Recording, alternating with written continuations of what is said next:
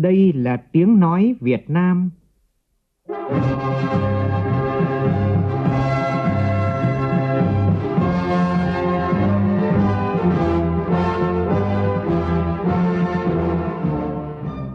là tiếng nói Việt Nam, phát thanh từ Hà Nội, thủ đô nước Cộng hòa xã hội chủ nghĩa Việt Nam.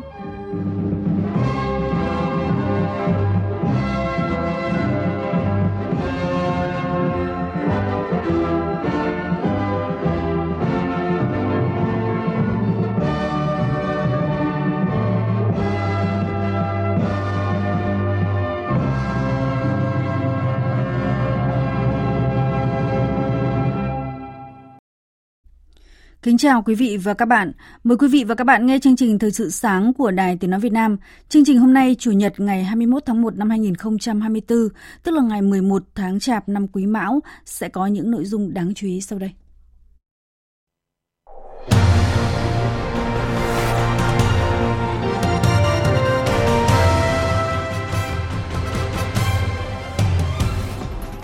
Chủ tịch nước Võ Văn Thưởng dự chương trình Xuân Biên phòng ấm lòng dân bản tại tỉnh Kiên Giang. Thủ tướng Phạm Minh Chính bắt đầu thăm chính thức Romania. Trả lời phỏng vấn báo chí nước này, Thủ tướng khẳng định Việt Nam mong muốn cùng Romania làm sâu sắc hơn nữa quan hệ hợp tác và củng cố tin cậy chính trị.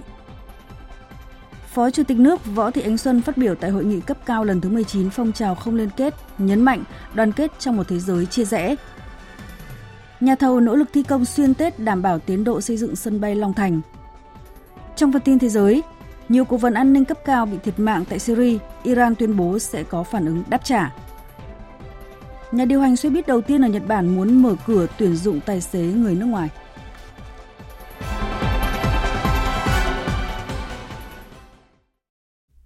Bây giờ là nội dung chi tiết. Tối qua tại thành phố Hà Tiên, tỉnh Kiên Giang, Chủ tịch nước Võ Văn Thưởng dự chương trình Xuân Biên phòng ấm lòng dân bản với cán bộ chiến sĩ Bộ đội Biên phòng, đại diện các lực lượng vũ trang nhân dân và nhân dân tỉnh Kiên Giang. Tin của phóng viên Vũ Dũng. Chương trình Xuân Biên phòng ấm lòng dân bản là tình cảm, trách nhiệm, đồng cam cộng khổ, chia ngọt sẻ bùi là sự tri ân của cán bộ chiến sĩ Bộ đội Biên phòng đối với đồng bào các dân tộc nơi biên giới hải đảo, tạo sức lan tỏa sâu rộng được các cấp các ngành các tổ chức và cá nhân từ trung ương đến các địa phương quan tâm, chung tay, góp sức đồng hành. Phát biểu tại chương trình, Chủ tịch nước Võ Văn Thưởng hoan nghênh bộ đội biên phòng đã có nhiều mô hình, chương trình thiết thực, ý nghĩa, nhân văn được triển khai hiệu quả trong nhiều năm qua. Chương trình Xuân Biên phòng ấm lòng dân bản là một minh chứng sống động về tình đoàn kết quân dân, về sự gắn bó máu thịt giữa quân đội nhân dân với đồng bào các dân tộc.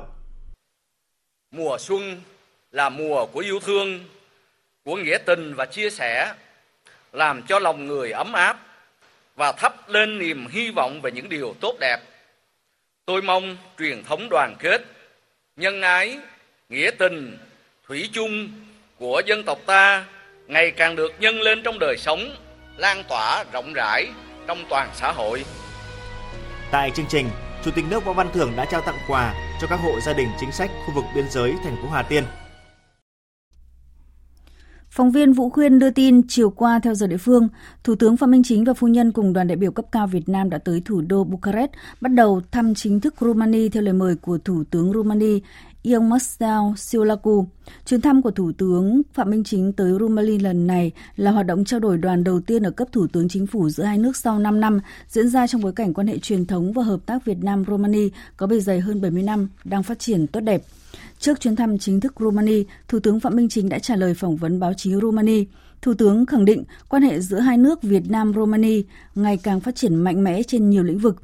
Kim ngạch hai chiều đã gần gấp đôi, từ 261 triệu đô la Mỹ năm 2019 lên 425 triệu đô la Mỹ năm 2022 với cơ hội tiềm năng và dư địa hợp tác còn rất lớn trên cơ sở quan hệ truyền thống tốt đẹp vốn có, Việt Nam mong muốn cùng Romania làm sâu sắc hơn nữa quan hệ hợp tác, củng cố tin cậy chính trị thông qua tăng cường trao đổi đoàn cấp cao và các cấp trên tất tất cả các kênh, tăng cường hợp tác tại các diễn đàn đa phương và khu vực, tiếp tục tạo đột phá về thương mại, đầu tư trở thành trụ cột trong quan hệ song phương, đẩy mạnh hợp tác trong các lĩnh vực mà Romania có thế mạnh và Việt Nam có tiềm năng như là giáo dục, văn hóa xã hội, lao động, phát triển kinh tế số, kinh tế xanh, kinh tế tuần hoàn, khoa học công nghệ, trí tuệ nhân tạo, những ngành, lĩnh vực mới nổi, vân vân. Và chiều tối qua, theo giờ địa phương, Thủ tướng Phạm Minh Chính và phu nhân đã đến thăm, nói chuyện với cán bộ nhân viên đại sứ quán, bà con cộng đồng người Việt Nam tại Romania. Phóng viên Vũ Khuyên tiếp tục thông tin. Phát biểu tại đây, Thủ tướng Phạm Minh Chính gửi tới bà con cộng đồng người Việt Nam tại Romania lời chào thân ái, lời thăm hỏi, lời chúc mừng tốt đẹp nhất năm 2024 của Tổng Bí thư Nguyễn Phú Trọng. Thủ tướng nêu rõ, Đảng nhà nước chủ trương luôn coi cộng đồng người Việt Nam ở nước ngoài là bộ phận không thể tách rời trong cộng đồng các dân tộc Việt Nam. Đây là chính sách hết sức sáng suốt của Đảng nhà nước ta, là chủ trương lớn để thể chế hóa, trong đó có luật đất đai sửa đổi mới được Quốc hội thông qua. Theo đó, người Việt Nam ở nước ngoài được tiếp cận đất đai bình đẳng với người ở trong nước. Thủ tướng cũng nêu vấn đề giữ gìn văn hóa tiếng Việt cho bà con cộng đồng vì văn hóa còn thì dân tộc còn, văn hóa mất thì dân tộc mất, văn hóa soi đường cho quốc dân đi. Do đó, Thủ tướng mong kiều bào dạy con em tiếng Việt giữ gìn văn hóa Việt Nam. Thủ tướng vui mừng cộng đồng người Việt Nam ở nước ngoài ngày càng lớn mạnh, có uy tín, trưởng thành nhanh. Chia sẻ, bà con cộng đồng người Việt Nam sinh sống, lao động, làm ăn ở đây cũng là góp phần củng cố mối quan hệ hai nước, tăng cường đào tạo ngoại ngữ cho lao động Việt Nam ra nước ngoài, trang bị phổ biến cho người lao động luật pháp nước sở tại. Thủ tướng yêu cầu Đại sứ quán Việt Nam, Bộ Ngoại giao cần lắng nghe nguyện vọng của bà con, thiết kế chính sách hợp lý, Thay mặt lãnh đạo Đảng Nhà nước, Thủ tướng cảm ơn bà con, chúc bà con năm mới bình an mạnh khỏe, luôn đoàn kết, hướng về quê hương đất nước với tất cả tình cảm. Hôm qua, Phó Chủ tịch nước Võ Thị Ánh Xuân đã có bài phát biểu quan trọng tại phiên toàn thể hội nghị cấp cao lần thứ 19 phong trào không liên kết tại thủ đô Kampala, Uganda. Phó Chủ tịch nước Võ Thị Ánh Xuân khẳng định vai trò lịch sử của phong trào không liên kết là ngọn cờ đầu trong việc đề cao luật pháp quốc tế, củng cố chủ nghĩa đa phương, thúc đẩy giải trừ quân bị, giảm bất bình đẳng trong các thể chế kinh tế và tài chính. Để tiếp tục phát huy vai trò của phong trào không liên kết, Phó Chủ tịch nước Võ Thị Ánh Xuân nhấn mạnh các nước thành viên cần chung tiếng nói nhằm giải quyết các thách thức toàn cầu, phản đối các hành động đi ngược với những nguyên tắc hòa bình độc lập. Để hiện thực hóa các giá trị và nguyện vọng chung của phong trào không liên kết vì hội nhập hòa bình thịnh vượng trên phạm vi toàn cầu, Phó Chủ tịch, Chủ tịch nước chia sẻ Việt Nam đã cùng các quốc gia trong khu vực xây dựng cộng đồng ASEAN ngày một vững mạnh, củng cố vai trò trung tâm của ASEAN ở khu vực châu Á Thái Bình Dương và trong các liên kết khu vực khác. Những ngày này, lãnh đạo Đảng, Nhà nước và các địa phương đã tổ chức nhiều đoàn thăm tặng quà và chúc Tết các cơ quan tổ chức gia đình chính sách, công nhân, người lao động có hoàn cảnh khó khăn nhân dịp Tết Nguyên đán Giáp Thìn 2024. Hôm qua, đoàn công tác ừ, của Quốc hội do Thượng tướng Trần Quang Phương, Ủy viên Trung ương Đảng, Phó Chủ tịch Quốc hội làm trưởng đoàn đến thăm nhà máy sản xuất bia Carmen Quảng Trị, trao tặng 200 phần quà với tổng trị giá 260 triệu đồng cho các công nhân có hoàn cảnh khó khăn. Liên đoàn Lao động tỉnh Nam Định tổ chức chương trình Tết Xuân Vầy Xuân Chia Sẻ dành gần 2 tỷ rưỡi đồng hỗ trợ 5.000 đoàn viên người lao động có hoàn cảnh khó khăn. Cùng ngày, Ủy ban Nhân dân huyện Châu Thành, tỉnh Long An tổ chức trao 200 phần quà cho những hộ gia đình có hoàn cảnh khó khăn nhân dịp Tết Nguyên đán. Còn tại thành phố Hồ Chí Minh chiều qua, hơn 200 trẻ em có hoàn cảnh khó khăn, bệnh nhi nghèo trên địa bàn vui mừng nhận quà Tết do Hội Liên hiệp Phụ nữ thành phố phối hợp với các nhà tài trợ trao tặng. Đây là hoạt động trong chương trình Xuân yêu thương Tết nghĩa tình với chủ đề Tết hạnh phúc, trao tặng những phần quà thiết thực, mỗi phần trị giá 1 triệu rưỡi đồng cho trẻ em mồ côi do Covid-19 và trẻ em nghèo giúp các bé có thêm niềm vui đón xuân mới ấm áp, trọn vẹn hơn. Phản ánh của phóng viên Ngọc Xuân, thường trú tại thành phố Hồ Chí Minh. Có mặt rất sớm tại chương trình, những trẻ em mồ côi cơ nhở háo hức khi được nhận bao lì xì đỏ và những món quà Tết, gương mặt hồn nhiên không giấu được vẻ vui mừng. Con rất là xúc động khi được nhận một món quà Tết nghĩa tình. Con rất là vui. Phần quà này con sẽ đem về nhà cho mấy anh chị để ăn Tết. Những ước muốn con mong là cái Tết năm nay là gia đình con sẽ được sống ấm no hạnh phúc. Ba con mất sớm, mẹ con bỏ đi, con với hai đứa em ở chung với ông bà nội gần 70 tuổi. Ông con thì làm ở trong chung cư, còn bà nội con thì giữ em bé cho người ta để kiếm tiền. Những đứa trẻ sớm thiếu vắng tình thương của cha mẹ đang được nhiều tấm lòng thơm thảo, dang rộng dòng tay yêu thương giúp đỡ. Tết đến sự sẻ chia của cộng đồng, của các nhà hảo tâm đã phần nào mang hơi ấm mùa xuân đến với những trẻ em nghèo có hoàn cảnh đặc biệt. Bà Trần Thị Phương Hoa, Phó Chủ tịch Hội Liên hiệp Phụ nữ Thành phố Hồ Chí Minh nói: 100% trẻ mồ côi do Covid đã được chăm lo Tết và đặc biệt chương trình à, Tết hạnh phúc hội cũng đã phối hợp để chăm lo cho các trẻ em là bệnh nhi có hoàn cảnh à, khó khăn để các con có những à, phần quà cùng với gia đình mừng xuân ấm áp yêu thương. Chuyển sang các tin đáng chú ý khác, Tổng công ty Cảng hàng không Việt Nam, chủ đầu tư dự án thành phần 3 sân bay Long Thành đang đốc thúc các nhà thầu tập trung toàn lực tăng số lượng nhân lực, phương tiện máy móc, tận dụng tối đa thời tiết thuận lợi trong mùa khô, đẩy nhanh tiến độ toàn bộ công trường sân bay Long Thành. Phản ánh của phóng viên Duy Phương, thường trú tại thành phố Hồ Chí Minh. Nhiều đơn vị tăng ca thi công 3 ca 4 kíp cả ngày và đêm, bắt đầu từ 7 giờ sáng, kết thúc vào 23 giờ đêm. Hiện trên công trường có 4.000 kỹ sư, công nhân và gần 2.000 máy móc, thiết bị thi công liên tục. Trung tá Lê Văn Tiến, chỉ huy trưởng liên danh gói thầu 4.6, Tổng công ty xây dựng công trình hàng không ACC cho biết. Hoàn thành phần chính cái công tác thi công nền đất, nên à, cát thoát nước K98 và nên cấp phối đa giám trước mùa mưa 2024 để tiến tới là hoàn thành kết thúc gói thầu vào đúng à, tháng 7 năm 2025 như tiến độ đã cam kết. Liên danh nhà thầu Việt Thơ do Tập đoàn Công nghiệp và Thương mại Xây dựng IC Istas Thổ Nhĩ Kỳ đứng đầu hoàn thành công tác lắp dựng, kiểm nghiệm và đưa vào hoạt động 24 cầu tháp, đồng thời thi công cổng và hàng rào công trường, thi công đào đất đạt 100%, hoàn thành các tuyến đường tạm với chiều dài gần 3.700 m kết nối với các tuyến đường công vụ. Ông Dương Quang Điện, quyền giám đốc ban quản lý dự án sân bay Long Thành cho biết, trong các tuyến đường kết nối thì tuyến T1 đã thông tuyến, các đơn vị đang tập trung cho phần đường nền hạ, cầu cạn. Tuy nhiên, tuyến T2 chưa được bàn giao đầy đủ. Thì đến thời điểm hiện nay chúng tôi là mới nhận được là 45% diện tích. Mặc dù trong cái thời gian qua là huyện Long Thành cũng có những cái nỗ lực ờ, rất là lớn cho cái công tác giải phóng mặt bằng. Cũng rất hy vọng là địa phương có cái bàn giao mặt bằng một cách sớm nhất để cho cho các đơn vị có thể tổ chức thi công một cách đồng loạt nhất. Dịp Tết Giáp Thìn năm 2024, công trường sân bay Long Thành vẫn làm việc xuyên Tết với tinh thần quyết tâm cao độ, các đơn vị có liên quan và người lao động tại dự án sân bay Long Thành nỗ lực để đáp ứng tiến độ đề ra. Ngành diệt may Việt Nam đặt mục tiêu năm nay xuất khẩu vào thị trường toàn cầu là 44 tỷ đô la Mỹ, tăng khoảng gần 4 tỷ so với năm 2023. Ngành cũng đang kỳ vọng sẽ sớm thực hiện hóa được khát vọng xây dựng ngành công nghiệp thời trang Việt Nam vươn tầm quốc tế giai đoạn 2030-2045. Tin của phóng viên Nguyễn Hằng. Ông Vũ Đức Giang, Chủ tịch Hiệp hội Diệt may Việt Nam cho biết, năm nay ngành vẫn thực hiện chiến lược đa dạng hóa thị trường, đa dạng hóa khách hàng và đa dạng hóa các mặt hàng xuất khẩu. Theo ông Vũ Đức Giang, để ngành dệt may phát triển, chính phủ và các bộ ngành cần xây dựng quy hoạch vùng tại địa phương để phát triển khu công nghiệp nhằm đầu tư và các phần cung thiếu hụt đối với ngành dệt nhuộm. Nếu chúng ta không quy hoạch được cái ngành dệt nhuộm mà chúng ta vẫn phải nhập khẩu ở đấy thì tôi cho rằng là các hiệp định thương mại mà Việt Nam đã ký thì nó không còn hiệu quả nữa. Cái ý thứ hai mà tôi cho rằng là điều cần cần điều còn đủ. Chúng ta phải xây dựng một cái chiến lược, một cái khát vọng xây dựng cái ngành công nghiệp thời trang. Những doanh nghiệp nào, những nhãn hiệu nào, thương hiệu nào đến năm 2030, năm 2045 cái thương hiệu ấy nó phải nằm trên bàn giao dịch điện tử hoặc là họ bán ở trên các cái quầy các cửa hàng lớn trên toàn cầu. Chúng ta phải nuôi cái thương hiệu này và chính phủ phải định hướng xuyên suốt việc này. Do ảnh hưởng của không khí lạnh tràn về những ngày qua khiến nền nhiệt tại các xã vùng cao Lai Châu tiếp tục giảm sâu, nhiều nơi nhiệt độ giảm xuống dưới 10 độ về đêm, kèm theo mưa gây bút giá ảnh hưởng tới đàn vật nuôi. Hiện cơ quan chức năng và chính quyền các địa phương đã và đang hướng dẫn người dân thực hiện các biện pháp phòng chống rét cho đàn gia súc. Tin của phóng viên Khắc Kiên thường trú tại khu vực Tây Bắc. Lai Châu hiện có tổng đàn gia súc hơn 350.000 con, trong đó đàn châu bò gần 120.000 con. Trong những ngày gần đây, do ảnh hưởng của không khí lạnh tăng cường kèm theo mưa mù, nền nhiệt tại các xã vùng cao ở các địa phương như Sinh Hồ, Phong Thổ, Tam Đường giảm sâu, dao động từ 10 đến 12 độ, nhiệt độ về đêm giảm từ 8 đến 10 độ.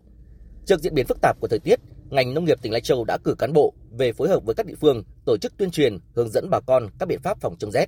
Trong đó, chính quyền cơ sở đã tổ chức họp bàn, tổ dân phố để tuyên truyền, khuyến cáo và hướng dẫn nhân dân thực hiện tốt công tác phòng chống rét cho đàn vật nuôi.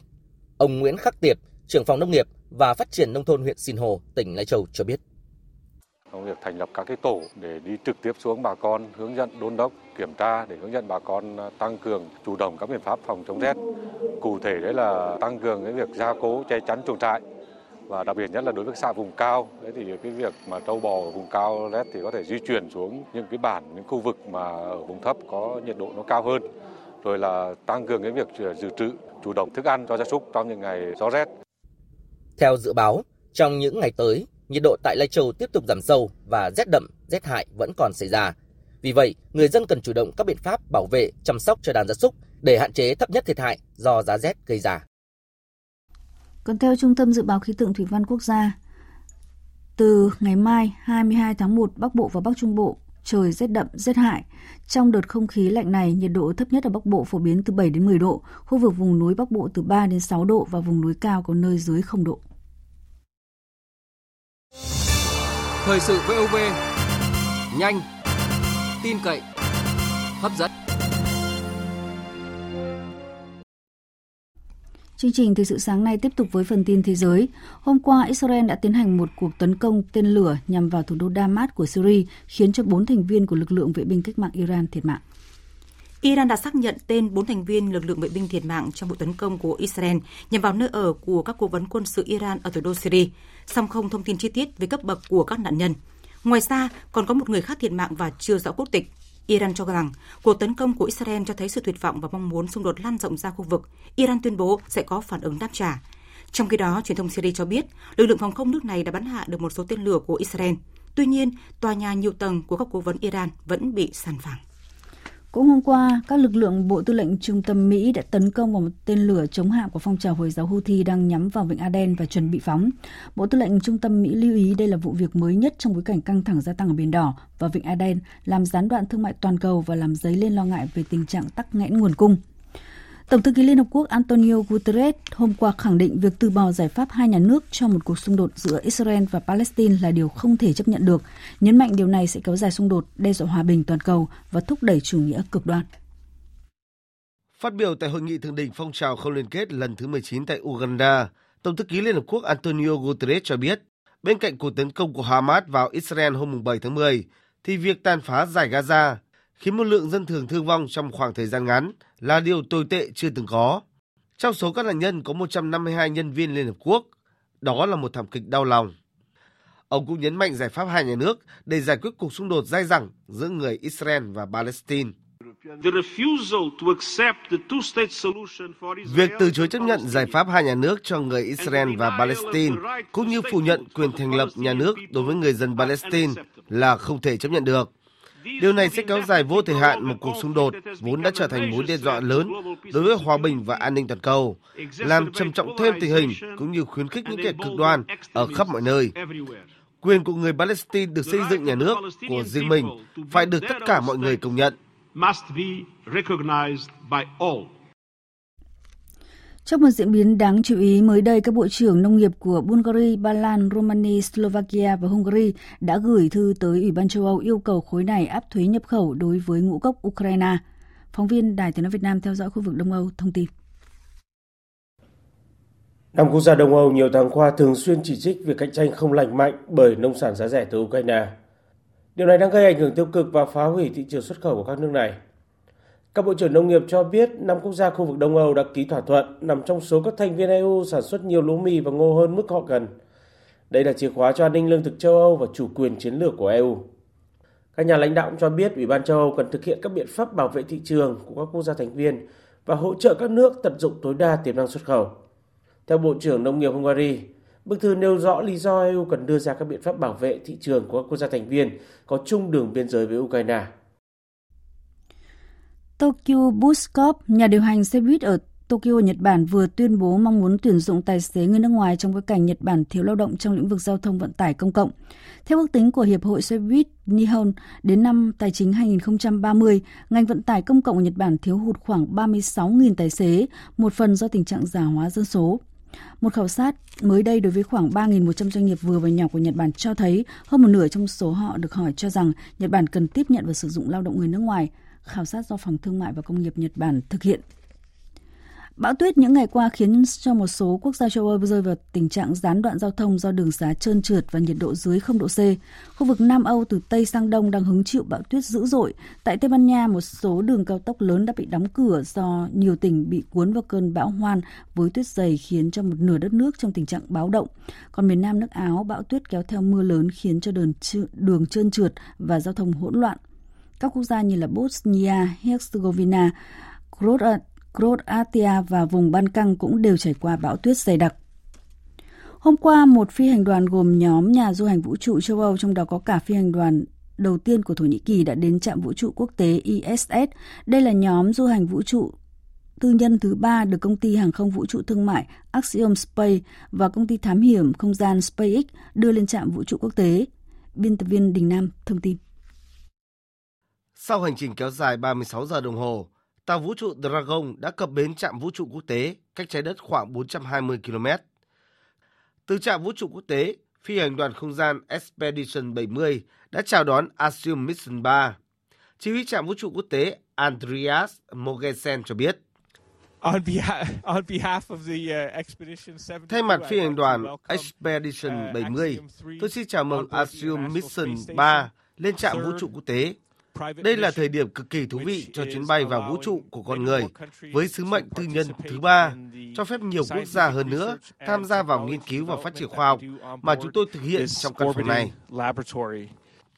Theo NASA, trong chuyến du hành vũ trụ kéo dài 14 ngày trên trạm vũ trụ quốc tế này, dự kiến các thành viên phi hành đoàn sẽ thực hiện hơn 30 thí nghiệm khoa học, trong đó có nhiều thí nghiệm tập trung vào tác động của môi trường vi trọng lực đối với sức khỏe con người.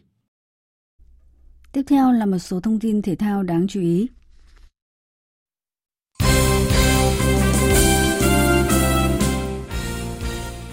Hôm qua, đội tuyển Việt Nam trở lại tập luyện để chuẩn bị cho trận đấu cuối vòng bảng gặp Iraq diễn ra vào ngày 24 tháng 1.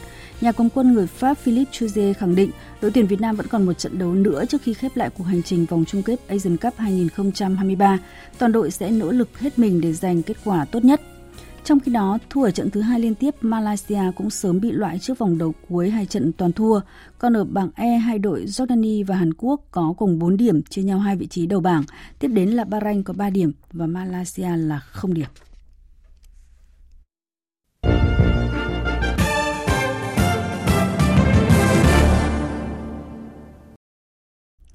Quý vị và các bạn đang nghe chương trình Thời sự sáng của Đài Tiếng Nói Việt Nam. Thưa quý vị và các bạn, Hôm 19 tháng 1 vừa qua, Thủ tướng Iraq al-Sudani đã lên tiếng kêu gọi chấm dứt sự hiện diện của Mỹ trên toàn lãnh thổ sau khi nước này hứng chịu hàng chục cuộc tấn công bởi các nhóm vũ trang ủng hộ Hamas, chống Mỹ và các đồng minh.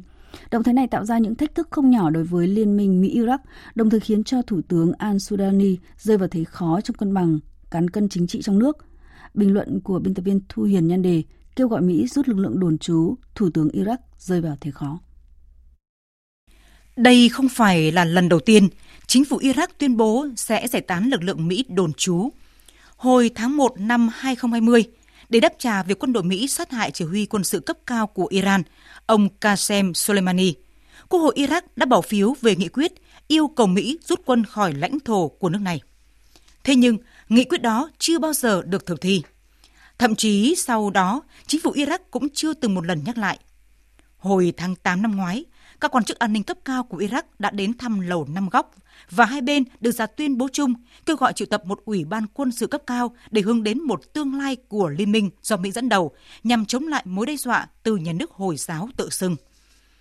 Nhưng khi các quan chức Mỹ và Iraq chỉ còn vài ngày nữa là triệu tập các cuộc đàm phán cấp cao, thì Hamas tấn công Israel vào ngày 7 tháng 10 năm 2023, làm đảo lộn các kế hoạch của Washington và chính quyền Baghdad. Cuộc xung đột cũng kích động các cuộc tấn công của các lực lượng vũ trang ủng hộ Hamas vào các cơ sở của Mỹ và đồng minh tại Iraq ngày một dày đặc.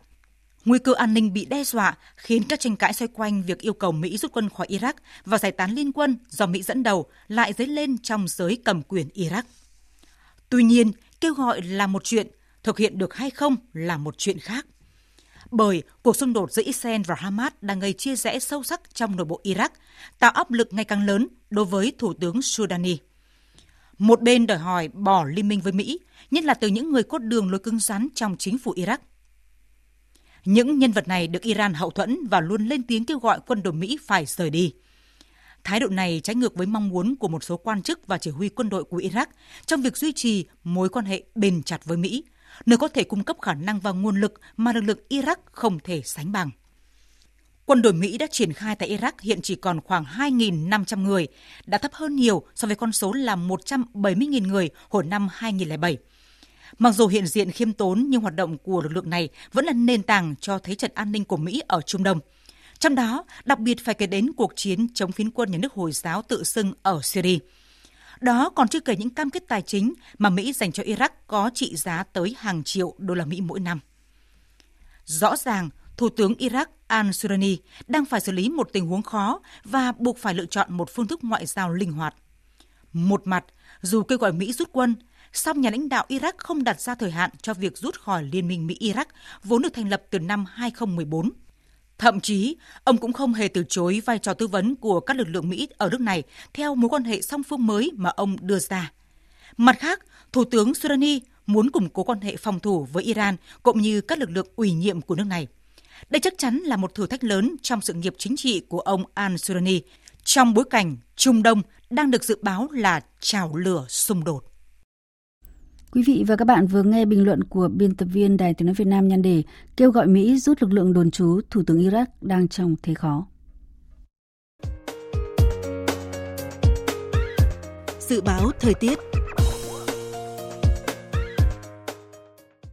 Bắc Bộ có mưa, mưa rào rải rác và có nơi có rông, trời rét, nhiệt độ từ 10 đến 18 độ, vùng núi từ 6 đến 15 độ, vùng núi cao có nơi dưới 2 độ.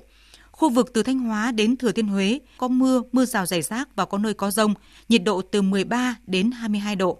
Khu vực từ Đà Nẵng đến Bình Thuận ngày nắng, đêm có mưa rào vài nơi, nhiệt độ từ 20 đến 30 độ.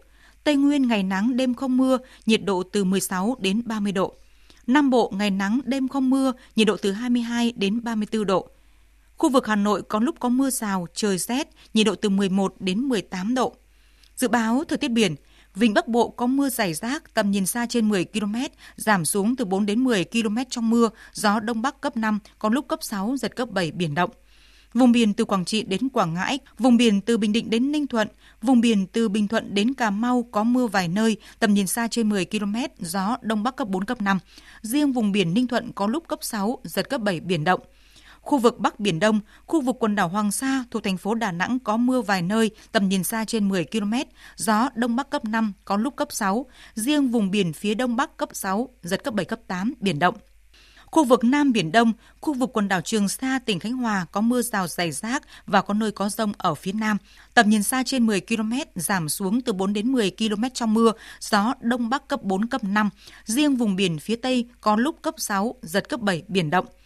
Vịnh Thái Lan có mưa vài nơi, tầm nhìn xa trên 10 km, gió nhẹ. Quý vị và các bạn đang nghe chương trình Thời sự sáng của Đài Tiếng Nói Việt Nam. Trước khi kết thúc chương trình, chúng tôi tóm lược một số tin chính đã phát.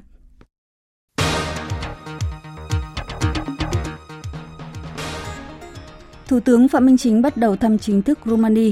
Trả lời phỏng vấn báo chí nước này, Thủ tướng khẳng định Việt Nam mong muốn cùng Romania làm sâu sắc hơn nữa quan hệ hợp tác và củng cố tin cậy chính trị. Tổng công ty Hàng không Việt Nam, chủ đầu tư dự án thành phần 3 sân bay Long Thành đang đốc thúc các nhà thầu tập trung toàn lực tăng số lượng nhân lực, phương tiện máy móc, tận dụng tối đa thời tiết thuận lợi trong mùa khô, đẩy nhanh tiến độ toàn bộ công trường sân bay Long Thành. Hôm qua, Israel đã tiến hành một cuộc tấn công tên lửa vào thủ đô Damas của Syria khiến cho 4 thành viên của lực lượng vệ binh cách mạng Iran thiệt mạng. Iran cho rằng cuộc tấn công của Israel cho thấy sự tuyệt vọng và mong muốn xung đột lan rộng ra khu vực. Iran tuyên bố sẽ có phản ứng đáp trả.